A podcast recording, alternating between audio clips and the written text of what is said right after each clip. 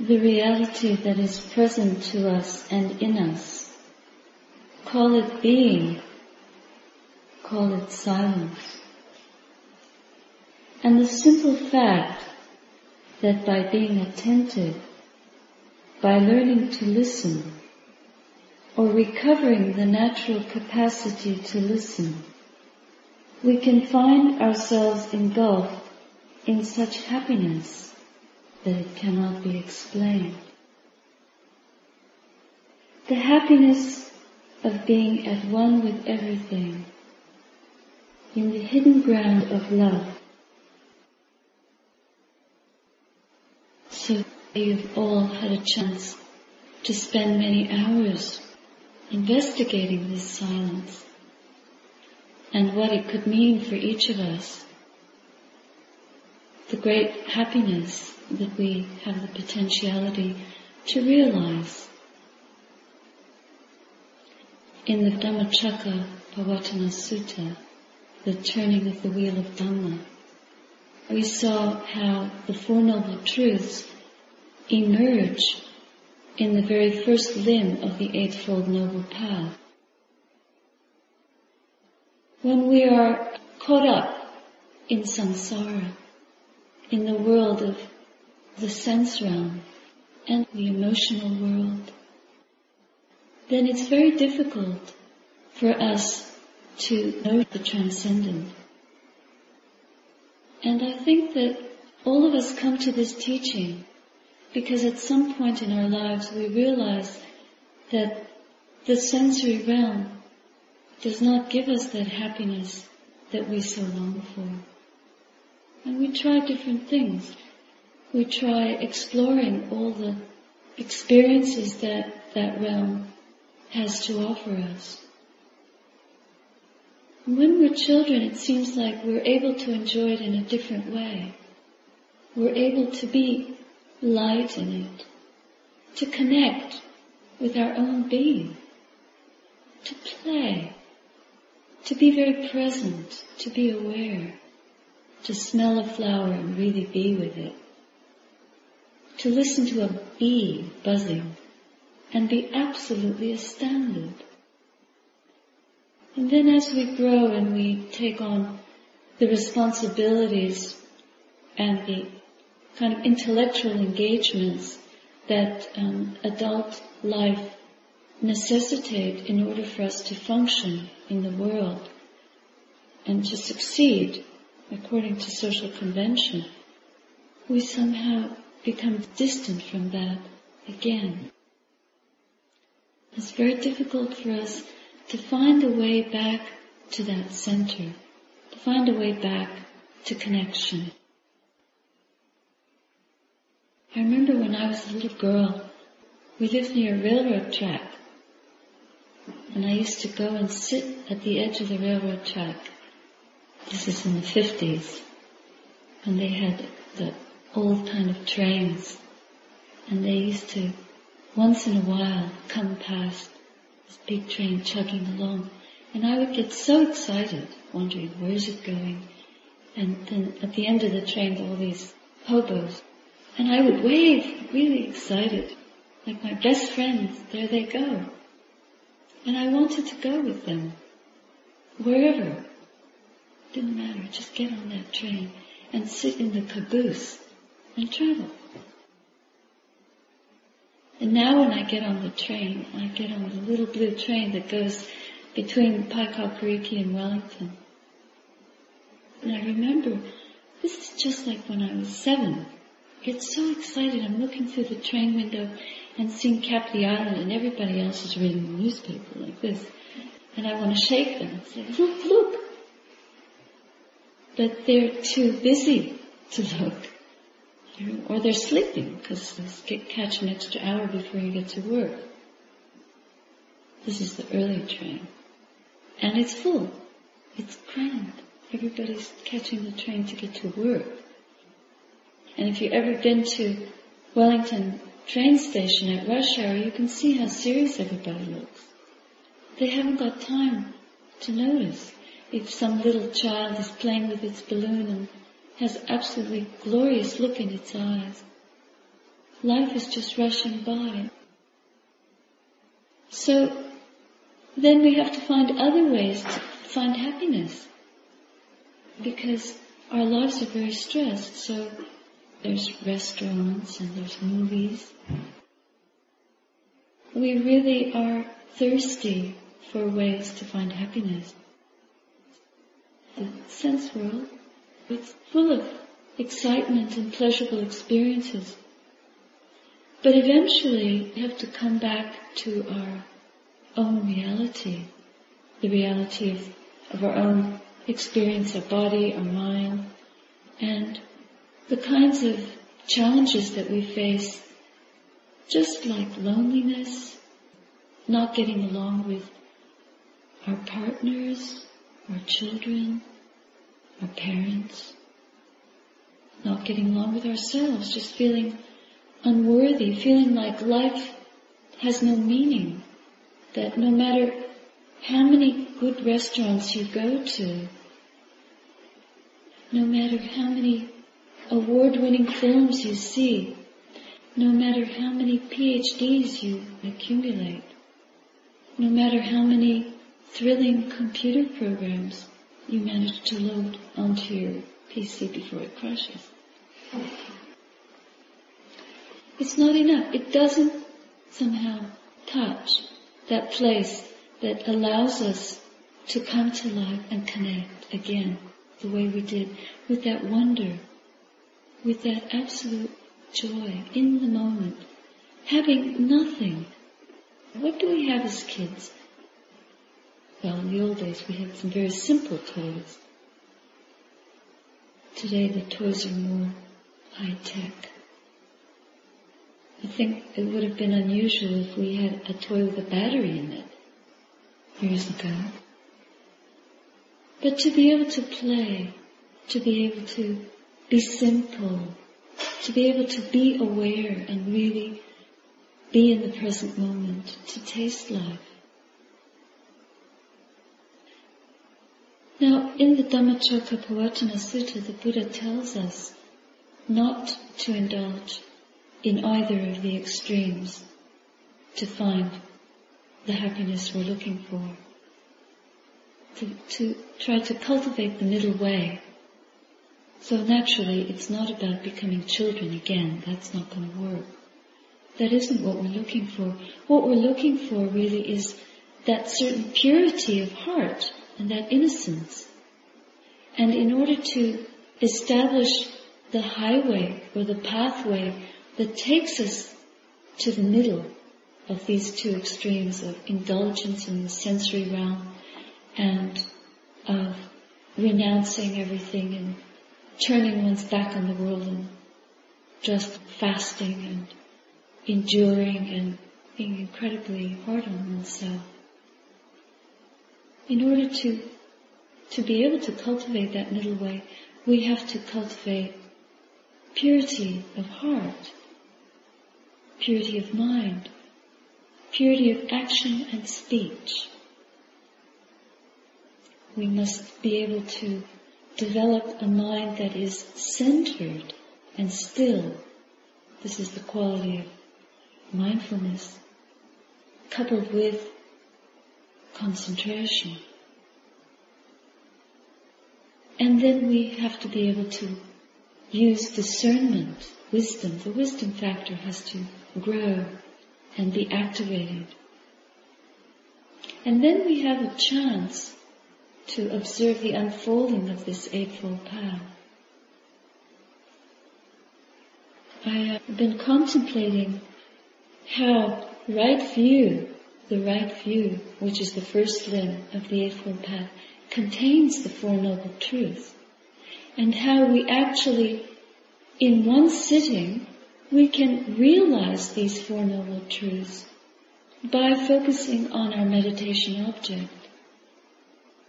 And this takes a little bit of doing because at first when we sit down to breathe or to pay attention, whatever object we pick up in consciousness, we have to really struggle just to pick it up. And we have to make a great effort. So the right view, or right understanding of the path arises when we're able to see that there is an origin to this suffering, and that is, what is it? It's when we are unable to be aware. When we cannot connect to the present moment. When we're unable to abide in the middle and be balanced, we suffer. We become tense. And that tension takes many forms. It takes the forms of self-hatred, of despair, of out of control anger, of um, negativity, of impatience, of cruelty, of anger, of bitterness, of loneliness, or just placidly going along our lives feeling as if we are not getting anywhere, our relationships are flat, we don't love life. We're carrying a burden, and this is the suffering that we all eventually face in one way or another. I remember not long ago I was teaching a class in the Dhamma school and there were some teenagers in the group. And so one of them piped up and he said, I'm not suffering. And he was all of 17, having a great time. Life is fantastic. I'm not suffering. Life is so exciting, it's so full. Now I remember when I was that age, and uh, I had a boyfriend, and um, he was in an accident. He went diving, and he hit his head on a rock, and he became paralyzed for life. And I remember how much all of us suffered when this happened. We just couldn't handle it. Because suddenly the youth was lost, the physical mobility was lost, he was crippled. Suddenly, this attitude of, oh, I'm not suffering, I'm on top of the world, no problem. In a moment, everything changes, and yes, there is dukkha, and it's serious. And we all think that somehow we're going to be protected from that, it will never happen to us. But the longer we live, people start having cancer, people start dying, people start being in terrible car accidents, you lose your parents, your brother or sister or somebody commits suicide, somebody loses a baby in childbirth, a child is born malformed, mentally retarded, so many things. And it piles up. And eventually we have to come to the place where things don't satisfy, don't live up to our expectations. And this is where all of us meet the first noble truth, that there is suffering. And it's nothing wrong we think that when it, when it hits us, something is wrong. But actually, it's nature. Because these bodies are bound to get old and get sick and die. To fall apart. They are death bound. And all the things in our lives that we invest in, really, all the pleasures of the sense realm, are death bound. We're investing in death every day. They're not permanent. They never were and they never will be. So our attachment to the, the pleasures of the sense realm and our aversion to the pain of the sense realm is because we're constantly investing in things that are impermanent, that have the nature to create suffering for us, to disappoint us. And they are, they don't belong to us. They are not ultimately something we can possess or own. Not even these bodies. This is not a pessimistic teaching. It's, it's a truth. And it is a noble truth because it's true for all beings, in all ages, universally, in every country, everybody, in every world, in every year. 3,000, 4,000 years ago, 3,000, 4,000 years from now, if the world is still here, these Four Noble Truths will still be valid. So then we investigate in the breath when we begin to, to discover these places within us that are frightening, that we don't want to see, that we, we're not, we don't want to experience anxiety. We don't want to experience self-hatred. We don't want to look in the shadowy parts of our hearts. But in order to uncover the causes of our suffering, we have to look. We have to face up to and acknowledge what we're carrying, what we're holding, and what prevents us from connecting and being present in joy, in freedom, in fullness of being, so that we can experience the unshakability of the heart that the Buddha promised us is possible for every human being. So we discover it when we're not aware of the breath, when we can't stay with the breath, when we're all over the place and having to face the confusion, the frustration, the boredom, the weariness, the disaffection, the discontent, the dis-ease that arises in the mind as we just sit and watch our breath. Nothing wrong with the breath.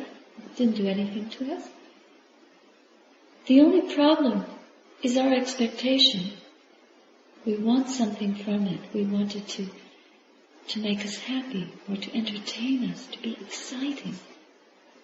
But actually, it's not in excitement that we find the cooling and stillness and dispassion of the mind that leads to freedom.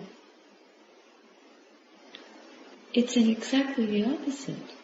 It's in that peace and that non-movement, non-agitation, where we can see the truth of what we are and who we are or are not, that we can become established in the pure, pure energy that, of enlightenment that is always available to us in every moment. So the suffering is what we add on top of the breath. And that's the origin. Being unable to be present with the breath and realizing what it feels like to not be able to be aware is the origin of the stress of this discontent or malcontent. And the good news is that when we are able to pay attention, when we're able to penetrate to the three characteristics of whatever object we're observing that arises and ceases, that appears and subsides, whatever experience, whatever mood in the mind, whatever sound or emotion, as long as we're able to observe it from its beginning, throughout its duration and to its, through its subsiding, to know its characteristics, then we begin to realize the arising and the cessation of suffering. It's not just that it's there, but it also can cease. And this is a liberating quality of the mind, of awareness itself. We have the potentiality to know the ending of stress. And we can discover the ending of stress in one moment, in this moment. And at that moment we connect to our experience. We connect deeply. We come back to a place of purity. And of course, when we review how did we get to that moment, that very little taste of purity? How did we begin to see it? What happened? And you review and reflect in your mind, you'll come across the eight limbs of the Eightfold Path. They'll be right there in your mindfulness, your concentration, your right view by observing the arising of dukkha, the origin of dukkha, the cessation of dukkha, and how it came to be in the first place. We will have been aiming our thoughts and using our thoughts in the right way, we will have been making the right effort. The effort to pay attention, the effort to let go unwholesomeness, the effort to abide in the purity of the mind, the effort not to follow distracting thoughts, the effort to unify the mind on one point, the effort to be present for moment by moment whatever arises in consciousness in its totality, whether it's pleasant, unpleasant, or neutral. This is called also right action because it's the act of meditation. We are actively pursuing presence in the moment. This is not the kind of right action that we practice when we're in the world. But this is the right action of abandoning unwholesomeness and concentrating the mind on pure seeing. If you want to understand the meaning of love, then you have to be willing to see. And this goes for ourselves. So this right action is actually befriending the moment, making friends with the present moment. And it's also right speech in the sense of we're abiding in the silence of the heart. We're not listening to the past. We're not listening to the voices of the future. We're not nibbling on these little carrots of fantasy and delusion that constantly attack and assault the mind. We are renouncing all of this and trying to be content with the utmost radical simplicity of the heart. And if we can do that, we can actually taste the very simplest, simplest joy and most profound peace that a human being can aspire towards. Now, some of us might feel that we can't do it. That we're too neurotic, uh, and all of us, me too, you know, we all have our neurosis. We all have the places where we're caught. We all have our fears. We all have our moments of angst, discouragement. But not to the extent that we can't do it. So never buy into that, oh, I'm too neurotic, I'm hopeless. Never believe those voices of the critical mind, because if you believe them, you'll never be able to begin this practice. So when you sit down and you begin to focus within and you feel some kind of negative emotion thundering inside of you and you just want to scream and run out the door. Trust that that negative emotion is actually the doorway to Nibbana. It is a golden opportunity to experience the Eightfold Path in this very moment, to realize the Four Noble Truths in one breath. It's not something to get rid of, it's not an obstacle, it's actually compost, rich, as paradoxical as it might seem. It creates an opportunity to come face to face with what it is that frightens us. Otherwise, we will always be under the tyranny of our fears. If we avoid fear for the rest of our lives, then when it's time for us to die, we will die in fear. We will never have the opportunity to liberate ourselves. So it's best we do it now when we're still compos mentis, able to sit straight, focus the mind, remember not to cling when we're clinging, remember to let go, and actually do it with the support of like-minded friends in this very conducive environment. And the more broken you feel, you're already not fighting the maras of arrogance.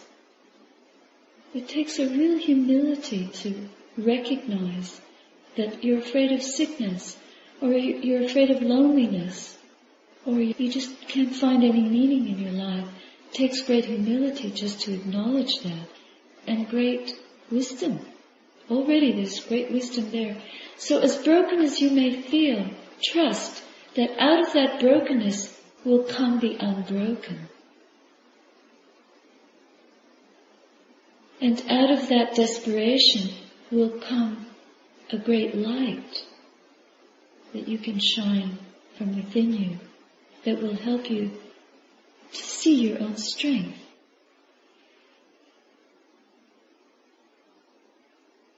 And out of the loneliness will come a sense of fellowship and friendship with all beings everywhere, so that you will grow in your eagerness to fulfill this path, not just for yourselves, but because this will bring blessings to everyone. There's a lovely story from India of a farmer who used to water his field and he had two water pots made of clay. Every day he would go to the well and fill each pot and then he would carry the pots back to his house. And one of the pots had a hole in it and would always leak. So by the time he got to his house, only half the water was left. The pot was very ashamed of itself because it couldn't do the proper job. And so one day it apologized to the farmer profusely for making him exert unnecessarily just to lose so much water along the way. And the farmer said to the pot, did you notice that I planted some flowers all along the path? So on one side, while I was walking, the water that leaked out from you has been watering these flowers. And on the other side of the path there was nothing. And so in fact this poor little cracked pot was actually creating these beautiful flower blossoms for the farmer to enjoy and for the cows to nibble on and for the bees to draw their honey from. And so though we might feel incapable at some level, that we might get very, very discouraged because we can't sit still, our mind just won't stop thinking, won't stop worrying. And just to realize that there are certain wondrous things, mysteries growing within you, invisibly, as you sit and water the flower of mindfulness moment by moment. You don't even realize how much your effort to pay attention is cumulative and really develops a certain strength in your mind. It's a training. We come back to the training, the threefold training. It doesn't happen automatically. We must keep making the effort. Now this little pot, if it didn't keep getting full, even half full, being carried along and leaking, nothing would grow there on the wayside. So if you just come in and sit and you're half awake and you're half mindful, that's better than nothing.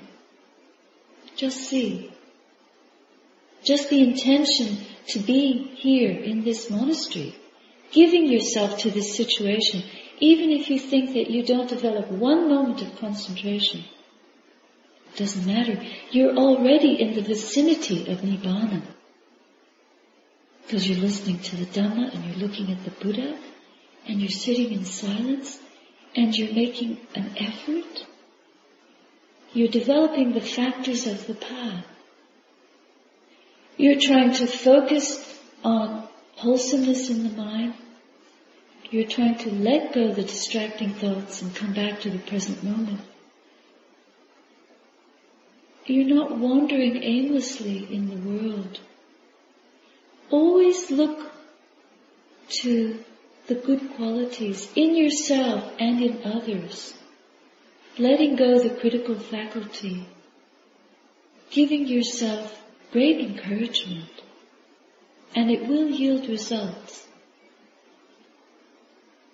The heart is heavy and dark. Pay attention. Just know it for what it is. Register. This is what hatred feels like. This is what anger feels like. Feel the heat. Feel the contraction. Feel the burning sensation. And notice the result of letting go and just being able to be with the present moment fully and experience a taste of that emptiness where the world falls away and you can actually stop. You're not chasing shadows or rainbows or sense impressions. You're not tyrannized by your thoughts, even for a second. And you can just breathe and relax. Because in that moment of relaxation, there will arise joy. And joy is one of the enlightenment factors. Where there's joy, there is calm and tranquility. Where there is tranquility, there is a chance for wisdom and insight to arise. The insight that can liberate the heart. So trust the process. We want to practice peace. It means embracing pain and pleasure with equanimity. Peace begins within us here. Peace begins with putting out the fires of greed, hatred, and delusion in our own hearts. If we can't do it here, how on earth do we expect to do it on the outside with anybody else? Because we would be unable to come from a place of purity.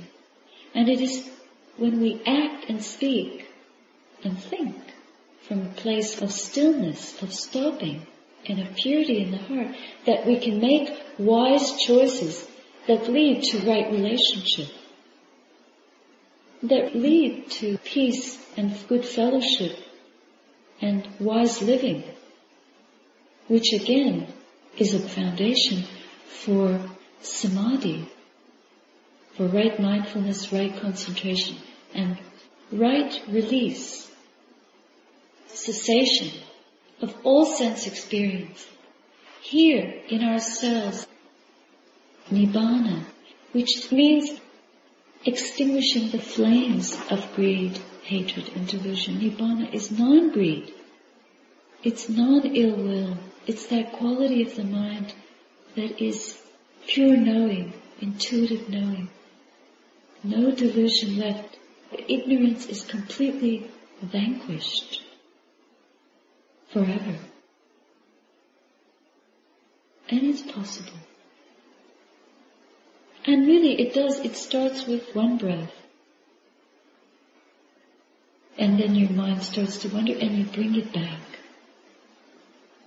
Your mind starts to wander and you bring it back. Making friends with the present moment. In the Tibetan tradition they say, going to the places that scare you this comes from a terrific instruction that was given to Machig Labdrönma, a 12th century Tibetan nun, who asked her master, how can I awaken and rid myself of all suffering? What do I have to do to wake up? It doesn't matter how long you've been asleep. All that matters is that you wake up. So even if you've been drifting for 45 minutes or 55 minutes in the sitting and suddenly you have a moment of insight and you wake up, that's terrific.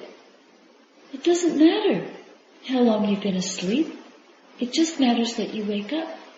That you've gone to the place of fear and you've known your fear for what it is and you've said, I will not be a slave to this anymore. That was one of the instructions that she received from her teacher. And he also said to her that she should acknowledge, confess her hidden faults. Confess her hidden faults. And approach what you find repulsive. Confess your hidden faults or acknowledge, admit to yourself the things that you hate about yourself. Because this takes up a lot of our energy. What, do, what is it about yourself that you can't look at? Never mind what you see in other people, because we're very good at that, right? But we have to take responsibility for our own ill will, and it begins here. What is it that we hate? What is it that we aren't feeling peace with that's here in us? And to do this, we have to go back maybe even to our childhood and remember things that are terrible. You take on habits which protect you. People think you're very diplomatic, but you develop that as a coping mechanism. And just to be really honest with ourselves, why do I behave this way? It might actually be skillful, especially when you're a nun. And just being able to sit with that fear in my own heart and to own to it. It's not pleasant. It's a very unpleasant emotion. Okay, well I want to make peace. I want to free myself of that. I don't want to die with that. And death could be any minute. A few months ago, one of those lights just came crashing down unexpectedly. Nobody was sitting there. and hopefully it'll never happen again, but we never know.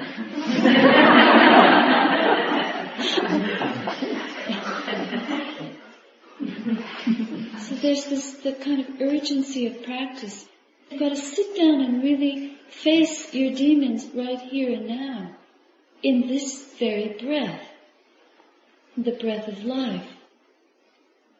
And, and so you have to learn to go to that fear, to know it for what it is, to be fanatically honest, radically honest with yourself, and say, yeah, this is where I'm at. This is my limitation. And instead of thinking it's a limitation, consider it a doorway to the deathless. Because as soon as you know it for what it is, you're no longer taking refuge in death. Then you're taking refuge in reality, in the real truth of your own nature. And there's nothing there for you to run away from anymore. Because you've come face to face with truth. And then you can bring that truth of your own way of being to the next person. That's a gift. That's a blessing. Then you're authentic. Then you're genuinely alive. You're not asleep. You've just woken up. You've just enlightened yourself. How many moments can we collect like that? And it begins with a sense of despair, a sense of brokenness. Next time you hear that voice, I can't do this, I'm no good, I hate myself. Whatever it is, I'm angry, I'm a failure, I'm too old to do this, or I'm too young. Whatever your mind is doing, just be so nakedly honest with yourself. Tear down the mask once and for all. And then after we've been able to acknowledge that we can be true friends to ourselves. And this act of friendship, this is about right view. Then the Buddha is here. We're here to face our demons. We're here to throw off the, the slavish habit patterns of our minds and to free ourselves once and for all.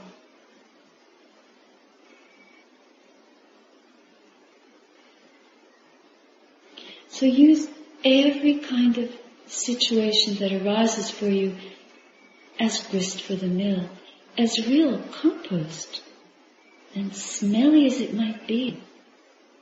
It might be the moment when you can taste the truth that is not death-bound, it's deathlessness, it's liberating, it's anicca, dukkha, anatta.